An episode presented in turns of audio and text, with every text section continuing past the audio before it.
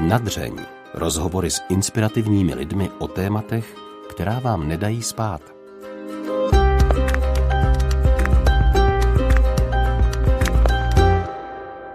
Ráno vstanete a jako první zkontrolujete svůj mobil. Vidíte sociální sítě dřív než ranní kávu. Přerušujete kvůli nim konverzaci s druhými lidmi. Při jídle často sledujete videa nebo filmy či seriály. Není pro vás jednoduché dokončit úkol, protože práci často přerušujete kontrolováním mobilu nebo počítače. Jdete online, když se necítíte psychicky dobře. Poznáváte se v tom? Slyšeli jste seznam pěti znaků, které podle webu projektu Replug Me indikují, že vás online svět vtáhl nad běžnou míru. Replug Me založila Karolína Presová, se kterou jsme si ještě před vyhlášením nouzového stavu povídali například o tom, jak může být někdy příjemné vypnout, odpojit se a prostě žít. Inspirativní poslech přeje Aneška Věvjorková. Hostem pořadu na dřeň je dnes Karolína Presová, která založila projekt Replug Me. Vy asi hodně mluvíte o sociálních sítích a taky digitálních technologiích. Baví vás to ještě? Rozhodně mě to baví, protože se to neustále vyvíjí, takže je vždy o čem mluvit, je, ty témata se obměňují a vlastně jdeme víc a víc do hloubky s tím, jak se technologie právě dostávají dál a dál. Tak to mám radost, že jinak bychom to možná mohli hned rovnou zabalit. Já vás teda na začátek poprosím, vy jste to už určitě mockrát říkala, ale přesto bych ráda, kdybyste připomněla, co jste vlastně zažila v Indonésii, v Jakartě, že jste se ještě jako studentka Masarykovy univerzity rozhodla založit právě ten zmíněný projekt. Já jsem se tam přestěhovala na pracovní projekt zhruba na rok a půl, na rok a tři čtvrtě a když jsem vlastně tam přijela, tak jsem zjistila, že azijská společnost je velmi technologicky napřed. To znamená, oni měli všechny aplikace uh, takové, které jsme tady ani neměli, používali digitální technologie, hlavně mobily, smartfony, nejrůznější platformy i hry. Hráli o mnoho, mnohokrát víc nebo trávili na nich eh, mnohem déle času, než my tady v Evropě. A samozřejmě to na celou tu společnost mělo dopady. A já jsem začala sledovat první na mých kolezích v práci, že se nedokázali dost dobře soustředit. Jeden e-mail třeba psali 20 minut, protože mezi tím se šli třikrát podívat na Instagram, přišlo jim mezi tím 10 zpráv, takže to neustále vyrušování odvádělo od nějaké soustředěnosti na poradách v podstatě nikdo nedával pozor, nedívali se na toho člověka, co mluví, každý se cítil vlastně jenom v té svojí pracovní bublince a nikdo nebyl, vlastně tam byla velmi nízká forma interakce.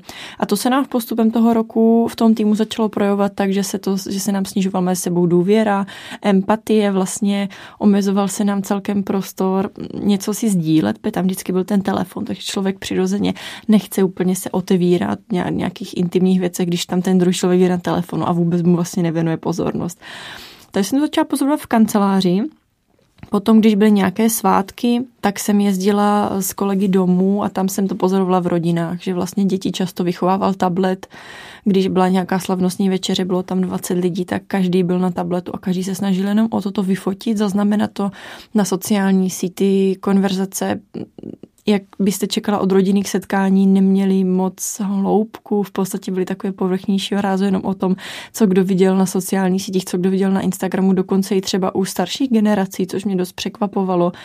A potkávala jsem se tam často s páry, které byly takové jenom ty Instagramové páry, že oni vypadali spolu dobře na fotce a vypadalo to všechno úžasně, ale v reálu se třeba hádali jak psi a vůbec, to vůbec jsem si to nedokázala propojit a Řešila jsem problémy s soustředěním u dětí, začala jsem chodit potom i na takové náhledy do škol, jak vlastně to tam řeší ve školách. Tam měly taky ty děti problémy s kreativitou, se soustředěním, uh, už některé i s mentálními problémy. Takže jsem si roz, roz, se rozhodla, že vlastně by to bylo fajn s tím něco dělat a hlavně z toho důvodu, že v Indonésii nefunguje žádná mentální podpora pro lidi. Tam mít psychoterapeutovi je ob předené obrovským stigmatem. Tam jste divní, rodina vás zavrhne, že prostě vám něco je. Celá ta jako podpora té, té psychické složky člověka je tam velmi no, velmi na slabé úrovni.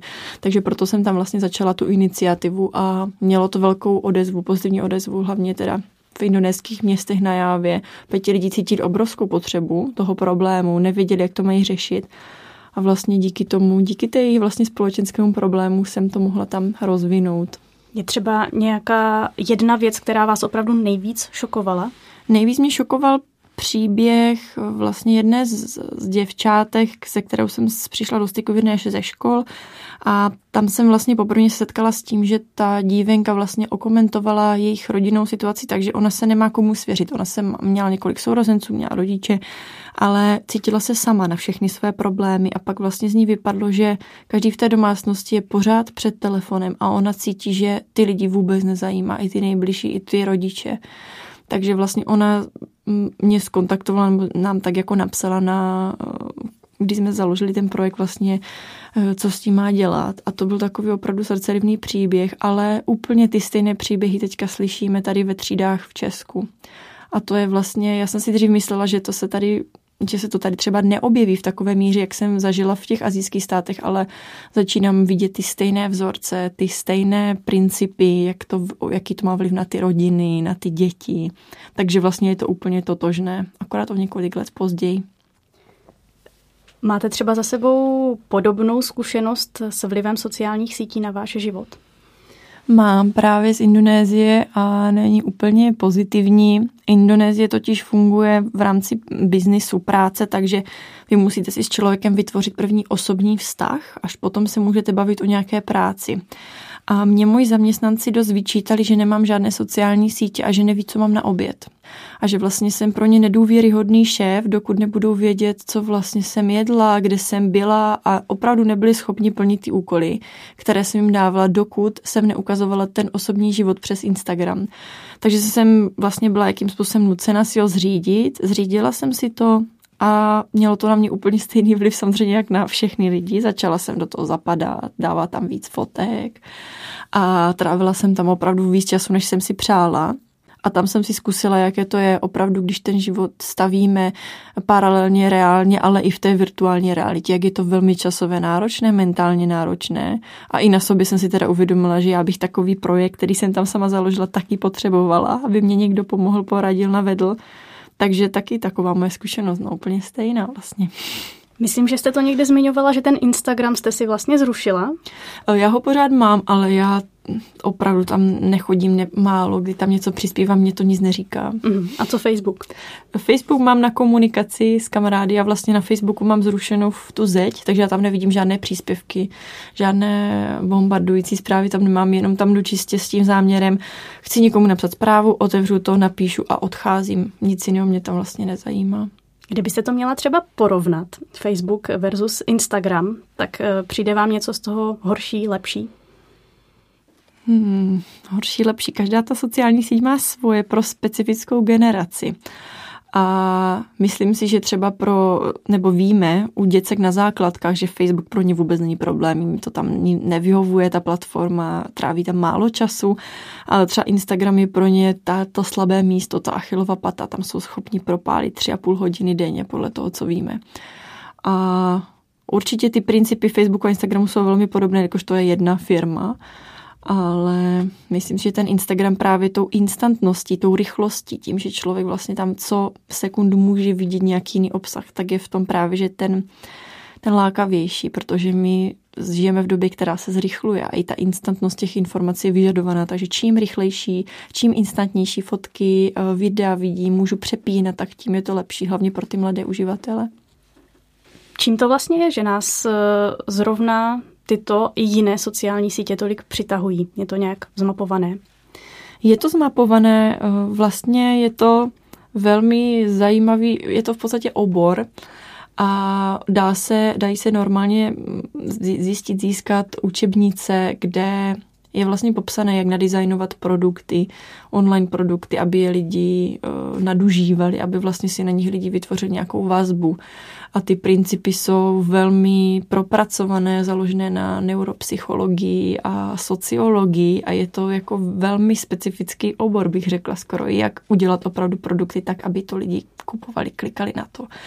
A je to, je tam spoustu principů, které to formují, ale to bych tady, jsme tady strávili spoustu času, bych to měla vysvětlovat, ale úplně ty základy jsou, že uh, to jde úplně na dřin toho člověka v podstatě, že oni jdou po těch základních instinktech v každém člověku a proto je to tak lákavé, proto je to tak, proto tam vlastně trávíme tolik času.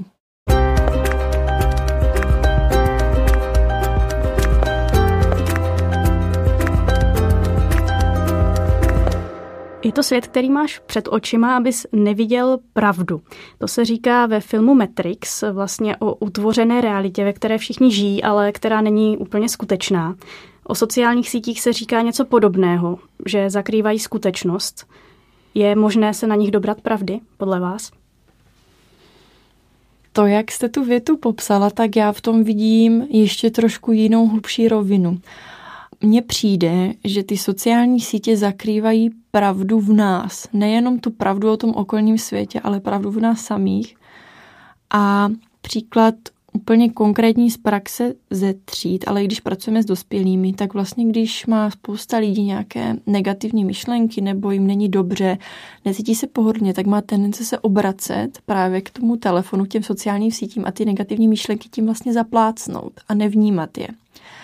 A pro spousty lidí vlastně je to zakrývání i té pravdy v nich samých, že se jí bojí čelit tomu, na co myslí, to, co se jim děje, to, co cítí. Takže já vidím hlavně tento rozměr a myslím si, že dobrat se pravdy o, sám, o sobě samém v této době je právě díky těm sítím těžší, protože se můžeme na to obrátit a vlastně odvrátit oči od sebe samotných vlastně na ten virtuální svět. A v tom vidíme teda, v tom vidím já teda jedno z, jako z největších rizik těch sítí, ne ani třeba v tom šíření dezinformací, to samozřejmě taky, ale to, že člověk se odvrací sám od sebe a nechce vidět tu pravdu v sobě samé, mně přijde eh, v tom já vidím to největší úskalí.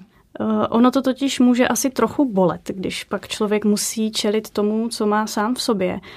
Ale je to podle vás k něčemu? Teda když už se odhodláme odpoutat se od těch sociálních sítích a vyřešit třeba něco, co jsme odkládali?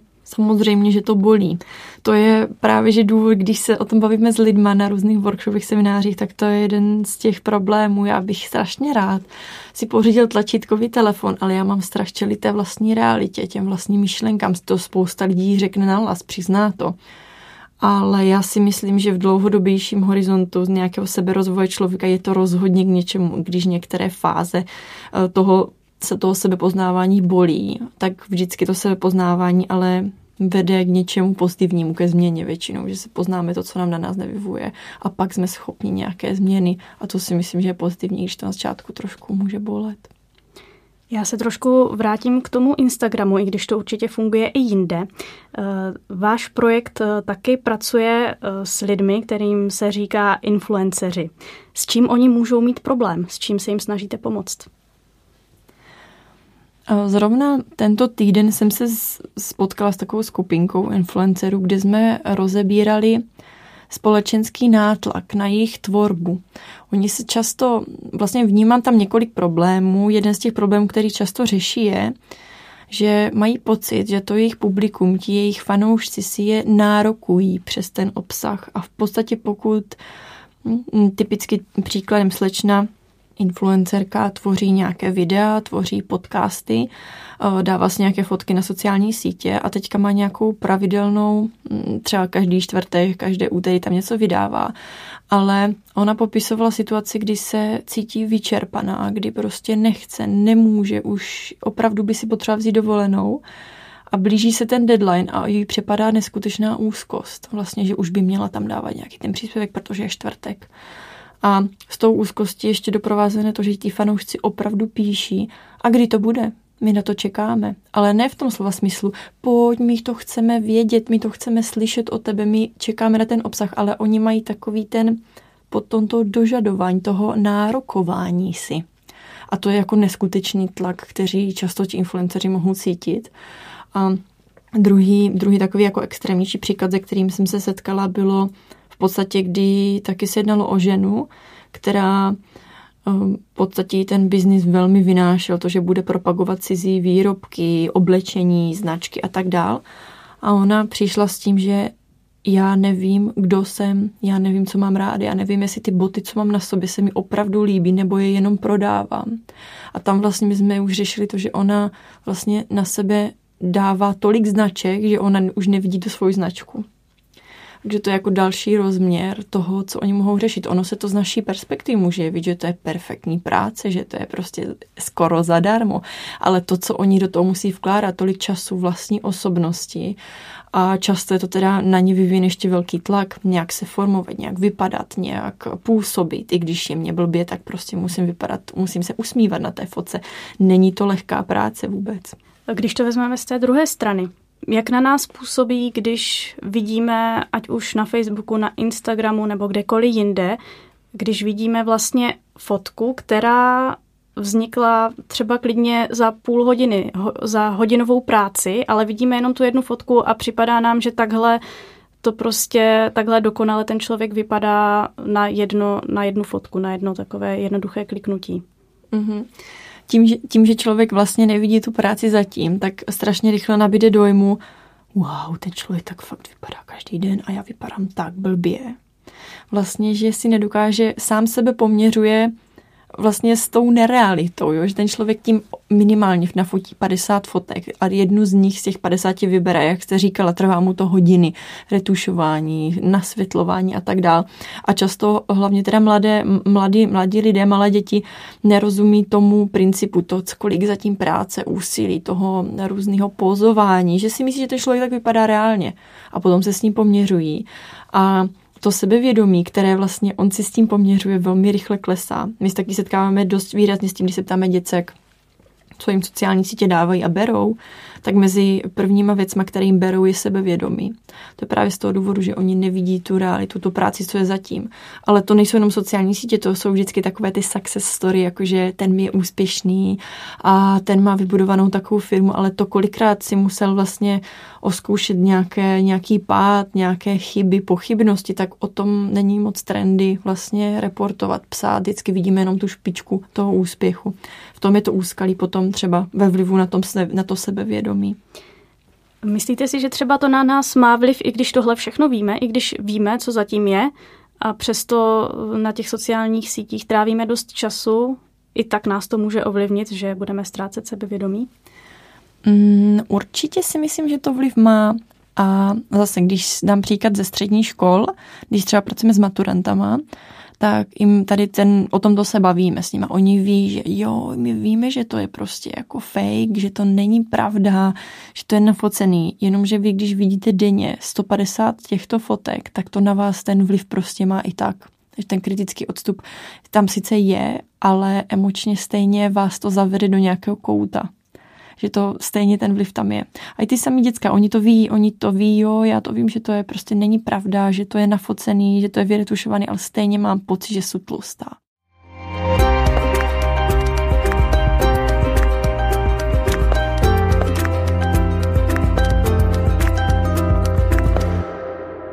My vlastně, eh, myslím si, že obě ještě nedávno jsme ve škole se dávali na přednáškách.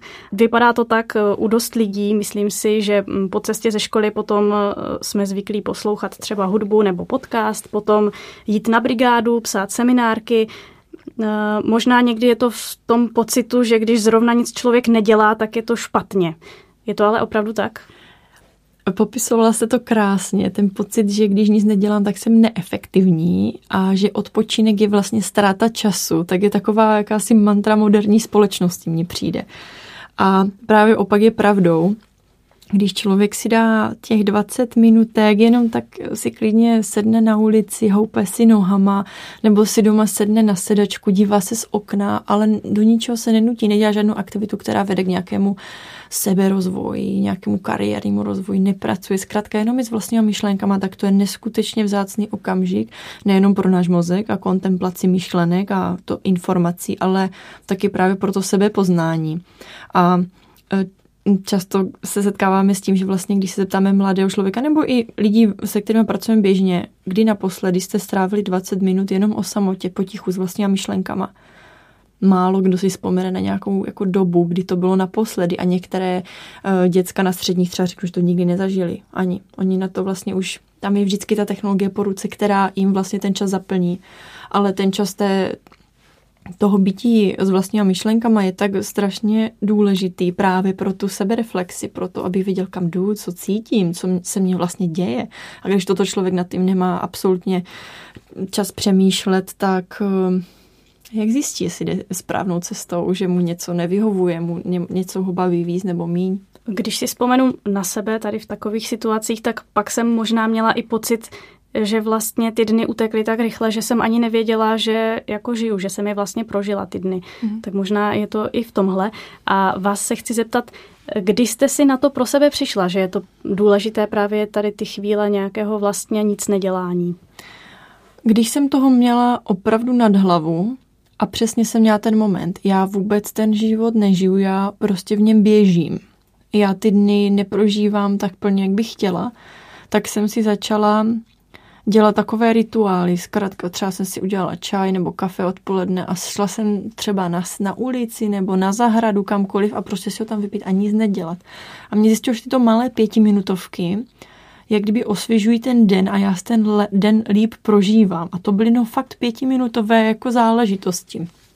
Pak jsem to začala dělat cíleně hodinu denně, opravdu jako se věnuju jenom tím, že se třeba uh, dívám na prsty, nebo jsem si nedávno čistila hodinky párátkem. To bylo jako nejlepší možná strávený čas, který jsem měla, protože jsem tam přišla na spoustu věcí a opravdu vás napadají jako nápady a, a někdy by si v podstatě čistíte tu hlavu tím, že si ty myšlenky sami jako třídíte a není ta hlava tak přehlcená, ale mě právě, že já jsem si na to došla z toho přehlcení, že jsem se cítila, že to tak dál nejde. A teď právě, že ty okamžiky, které věnuju uh, tomu nic nedělání, tak se to obrovsky vyplácí v kreativitě, tak v soustředění a tak vlastně celkové spokojenosti. Co třeba multitasking? Eh, za sebe ho vnímáte spíš jako plus anebo minus? Multitasking vnímám jako něco, co v dnešní době dělá každý a zdá se to nevyhnutelné, hlavně třeba v práci, v kanceláři, když eh, máte psat e-mail, pak vám někdo píše na, na Messenger, bývá vám zpráva na Slacku, někdo na Skypeu vám píše, pak za váma dojde šéf, kolega. A zkrátka je to běžné, ale pro ten mozek je to opravdu vyčerpávající a je to pro něho náročné přeskakovat mezi těmi aktivitami, protože neumíme dělat multitasking, my jenom přeskakujeme velmi rychle mezi jednotlivými věcmi. A pak člověk je samozřejmě neefektivní, než soustředěný, dřív vyčerpaný mentálně a zvládne toho mnohem míň. Takže já než jsem se ale naučila to, že dokončím první jeden úkol, nějaký e-mail, nějakou zprávu a pak jdu na něco dalšího, tak to bylo taky jako cesta na několik měsíců a musela jsem se to opravdu jako učit a věd, zvědomovat si to, jak vlastně budu pracovat vůbec, jak abych ne, nebyla na, na 40 platformách současně a nedělala pět věcí a neměla otevřených 20 záložek. Ale je to velmi těžké se to odnaučit, ale dneska je to velice běžné právě když toto často zřešíme teda jako ve firmách zaměstnanci, že neví, jak z toho ven a cítí se opravdu ztracení a podle i výzkumu jim dost klesá vlastně soustřední efektivita až třeba někdy o 40% za ten den při tom multitaskingu.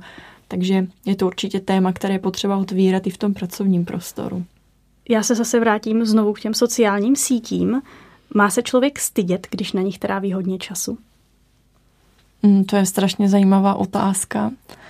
A myslím si, že je důležité, pokud si člověk myslí, že tam tráví dost času, tak je důležité se za první, já bych toho člověka pochválila, protože je to první důležitý krok k tomu si uvědomit, že vlastně asi mě to nevyhovuje a chtěl bych s tím něco dělat.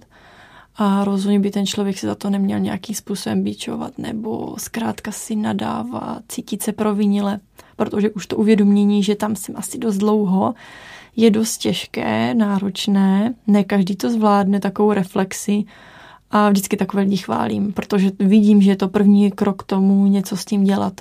Takže rozhodně bych si nedávala žádnou vinu a cítila bych se spíš jako jo, fajn, tak teď jsem na to přišel, že to je asi moc, tak co s tím teď? Mhm. No to je moje další otázka. Jaká je vlastně ta cesta ke změně? Eh, pomůže, když to člověk radikálně omezí a řekne si, tak od zítřka už prostě nejdu nikam.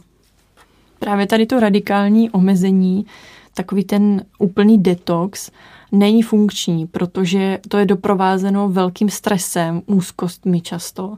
A máme to za, za ty roky vlastně práce s různými skupinami, to máme zkušené, že to nefunguje dlouhodobě, že to takové krátkozraké řešení, ještě doprovázené teda těmi stresovými emocemi. A co velmi funguje, tak je si vlastně postupně omezovat třeba na dva dny jednu platformu tam nejít, ale nechat si ty ostatní, pak si to vyměnit, nejít na nějakou druhou a pod, vlastně si sledovat, co to se mnou dělá, jestli se něco stalo, když jsem tam prostě na tom Facebooku dva dny nebyl. Většinou zjistíme, že se vůbec nic nestalo, pořád jsou tam ty stejné fotky těch lateček a psů a koček a v podstatě nic se nestane, ale důležitý element nebo důležitý bod, který vnímám u našich klientů je zjistit, že mě nic neuniká, že vlastně, když tam nebudu týden, že se nic nestalo. Svět se pořád točí dál, voda z kohoutku kape a není důležitý, abych vlastně tam chodil každý den. Stejně tak důležitá otázka, musím opravdu tam chodit 20krát denně, nebo co 10 minut, k čemu mě to je. A my teda jakože v Repak my nejdeme moc po takových těch eh, povrchních řešeních, vymazat uh, vymazat aplikace a nainstalovat si nějaké blokátory, my jdeme po hodnotách. To znamená, že my hledáme s lidmi ty hodnoty v tom virtuálním světě, aby si to mohli ujasnit, jak s tím chcou vůbec pracovat. Protože takový Instagram může mít obrovskou hodnotu pro umělce, pro fotografa, ale pro 13-leté děvče, které z něho má akorát výčitky svědomí nebo nízké sevědomí, to ta, zase tak velkou hodnotu nemá. Takže i s dětmi, s dospělými jdeme vždycky po hodnotách a tam je ta, ta dlouho udržitelná cesta. Mm. Máte třeba nějaký pěkný příběh, ně, něco, co vás opravdu potěšilo eh, při práci se všemi těmi různými věkovými skupinami? Hodně, hodně se nám stává, to jsou fakt krásné příběhy, když přijdeme do nějaké třídy a teďka ty děcka očekávají, tu bude zase nějaká prostě preventivní program o tom, jak nemáme být na mobilu. A my vždycky ty děti překvapíme s tím, že my jim řekneme, my prostě nechceme po nich, aby to vypli, aby to odinstalovali. My jsme spíš jejich kolegové, kteří jim chcou pomoct trošku na to nahlédnout, jak to funguje, aby si sami udělali názor. A vždycky na konci toho programu nám buď píšou děcka e-maily potom, že po týdnu zkoušel jsem se to, co jste nám poradila a funguje to a prostě doma se baví, zbavím se ségrou a nebo s rodičem a zkoušíme i s mamkou nějaké ty vaše výzvy a hry a je to fakt super, že nám ty děcka sami potom iniciativně píšou e-maily, zprávy, jak se jim to daří, že se cítí šťastní, že se cítí, že mají víc času, mají víc času na sebe a vždycky máme taky radost z práce s rodičema, kdy vlastně rodič mm, Většinou rodiče za náma chodí s tím, že je tam mezi nima a dítětem nějaká bariéra, většinou ta, že nerozumí tomu online světu dítěte. A my jim to vysvětlíme a dáme jim takové jako typy, jak se k těm dětem přiblížit. A pak to jsou nádherné jako příběhy.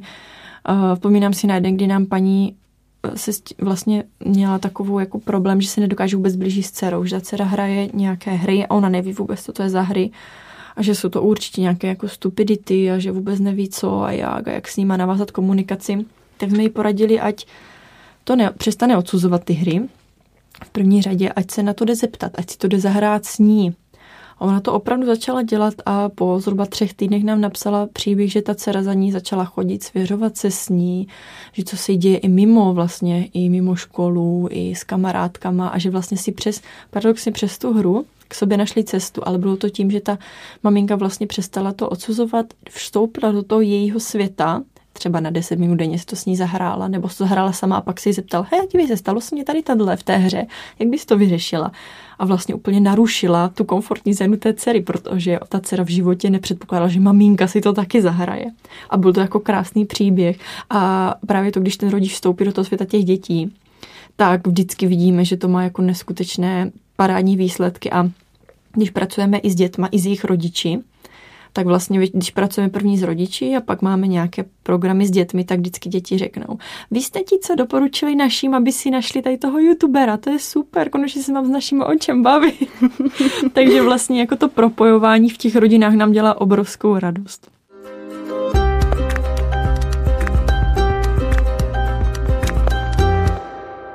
Já už jsem vás vícekrát slyšela mluvit o tom, že se pro nás může stát telefon jakýmsi domácím mazdíčkem.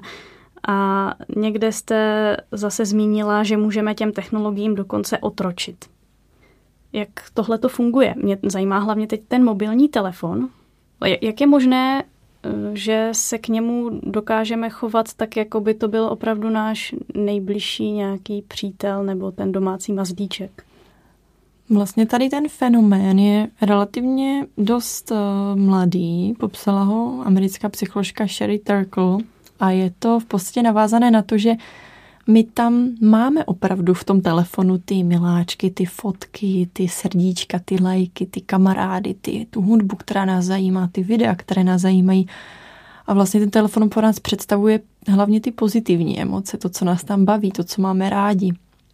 Proto je strašně jednoduché vlastně při nějakých tíživých situacích, ale i při jakémkoliv okamžiku nudy na zastávce někde nebo ve frontě v obchodě, tak je jednoduché se k němu obrátit a jak kdyby se s ním pomazlit. V podstatě si jako udělat dobře tím, že si projedu, co tam je a podívám se, kolik tam mám nových srdíček a kdo mě napsal. A vlastně to je ten princip, k tomu vytváříme tu emoční vazbu. Často u dětí to pozorujeme relativně dost výrazně. A to tak, že když třeba na programech jim je poprosíme, jestli by nám dali mobily všechny na stůl, že během toho programu několik hodin nebudeme používat, tak pro některé je to obrovský stres. Snaží se vlastně se vymluvit z toho programu, nechtějí vůbec se ho vzdát a u některých si všímáme, že třeba ten telefon hladí v kapse a opravdu musí ho držet v ruce a mají k němu opravdu velmi, velmi silný vztah. Není to pro ně už dávno nástroj, je to pro ně ten kamarád. A často setkáváme poslední době i s takovým zvláštním fenoménem izolace dětí, že oni se vlastně cítí, že jsou na všechno sami. Mě vlastně, i když mají 500 kamarádů na Facebooku a tisíc followerů, tak se se cítí, že vlastně nemají komu by se svěřili. Komu by se svěřili s něčím intimním, závažným. A to je z toho důvodu, že my se na to ptáme děcek a jsou tam dva důvody. Jeden důvod je ten, že se necítí vlastně, že tam je vždycky ten mobil a oni necítí vlastně, že když otevřou nějaké důležité téma, tak ten kamarád se podívá na ten telefon a přestane je poslouchat, takže je to zraní. Přestanou si vlastně cítit důležití pro toho kamaráda, takže radši nic neřeknou. A druhý aspekt té vlastně jejich samoty, izolovanosti je v tom, že um, ty děti vlastně si přestávají věřit, jelikož všechno je sdíletelné, všechno se dá vykecat všem a rychle rozšířit, tak oni si taky radši nic neřeknou. A pak se jich ptáme třeba ve třídách často, děcka, co byste opravdu od svých kamarádů chtěli? A pamatuju si například jednoho kluka, který řekl, já bych si nejvíc přál, aby, mě, aby se o mě někdo opravdu zajímal.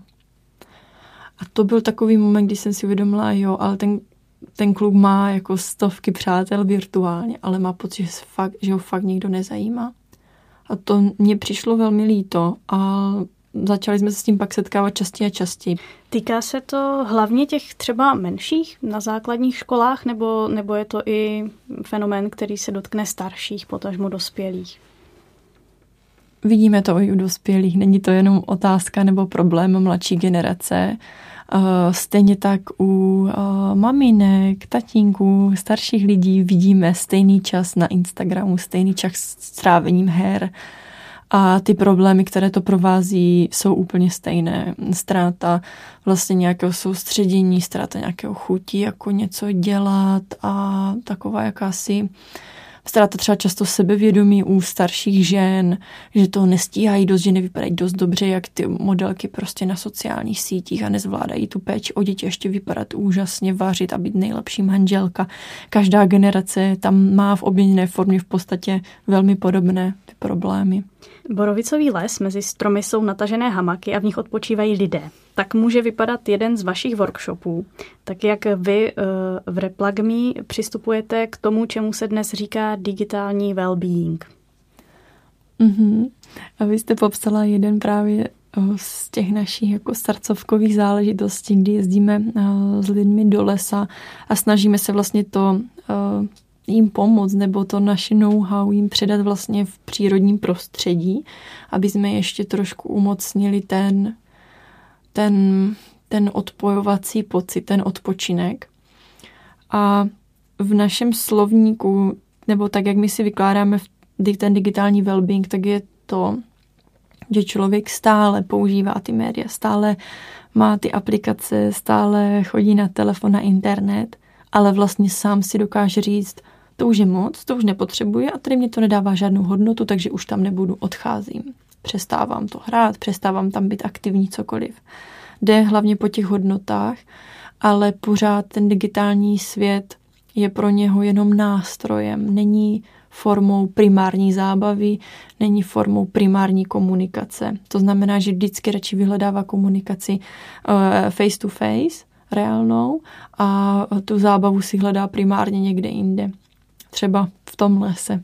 Takže my se snažíme ještě tady tí, touto formou toho, těch workshopů ještě o ten kontakt s přírodou, který vlastně trošku taky nám vymizívá ze životu, protože jsme zjistili, že ten efekt té přírody při té tady nějaké té jako sebereflexi přístupu k těm technologiím je obrovským pomocníkem a pomáhá těm lidem vlastně si říct, aha, jo, tak teďka bych chtěl něco změnit. Proč si myslíte, že to tak je?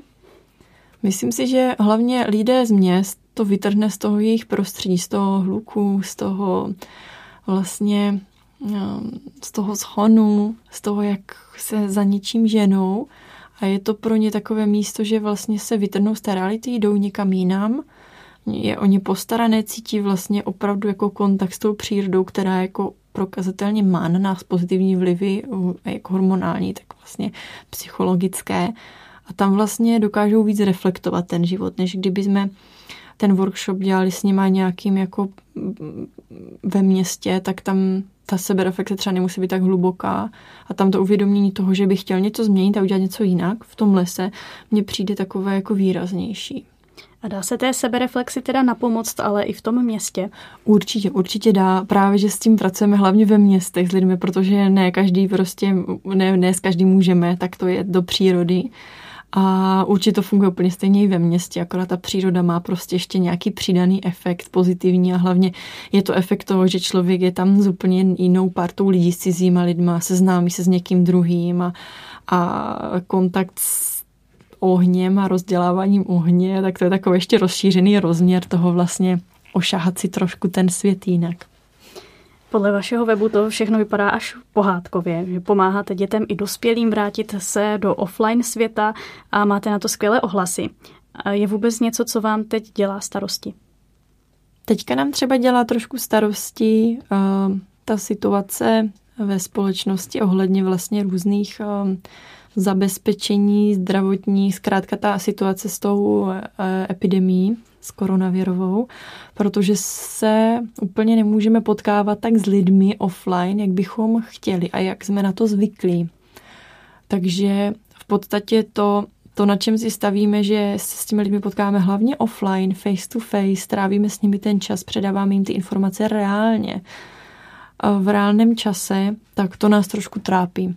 Že tady jako vnímáme vel, velmi jako významné omezení takže snažíme hledat nějaké jiné cesty, ale věříme, že prostě se to vrátí zpátky do normálu a my budeme moc znova v budování uh, nějakých jako vazeb s těmi klienty opravdu reálným pokračovat dál. A na závěr ještě jednou, možná už jste něco z toho zmínila, ale přeci jen, co byste poradila někomu, kdo zrovna poslouchá, uh, má pocit, že se mu to možná trochu už vymklo z rukou, ať už s tím telefonem nebo s různými aplikacemi a chtěl by se sebou něco udělat. Úplně na začátek bych tomu člověku asi řekla, že v tom není sám, aby se necítil nějak špatně, že prožívá ty věci, že se cítí, že tam moc, až tam tráví spoustu času. To určitě ne.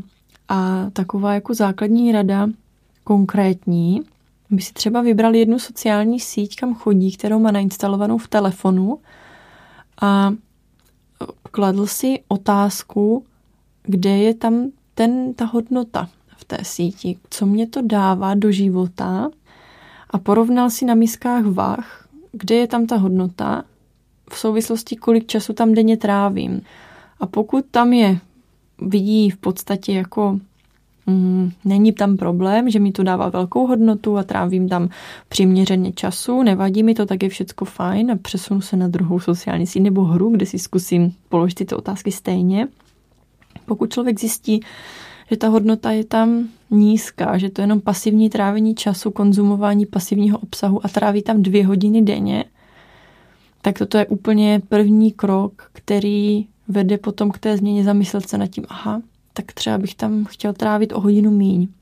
Tak zkusím si tam nastavit nějaký čas, uh, nějaký časovač v telefonu a uvidíme, jestli mě to tento týden půjde o hodinu míň. Zkrátka si hrát s těma hodnotama a vlastně s tím proč.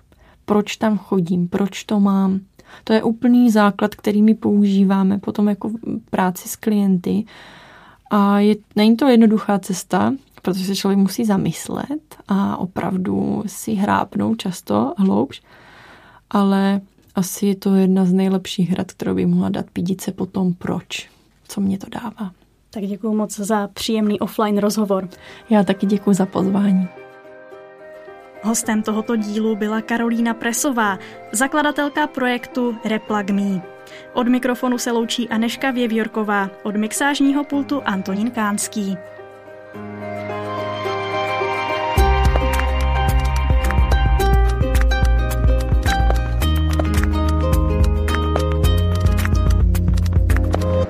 Podcast na dřeň vzniká na Radiu Proglas, které žije z darů posluchačů. Pokud nás chcete podpořit, budeme rádi.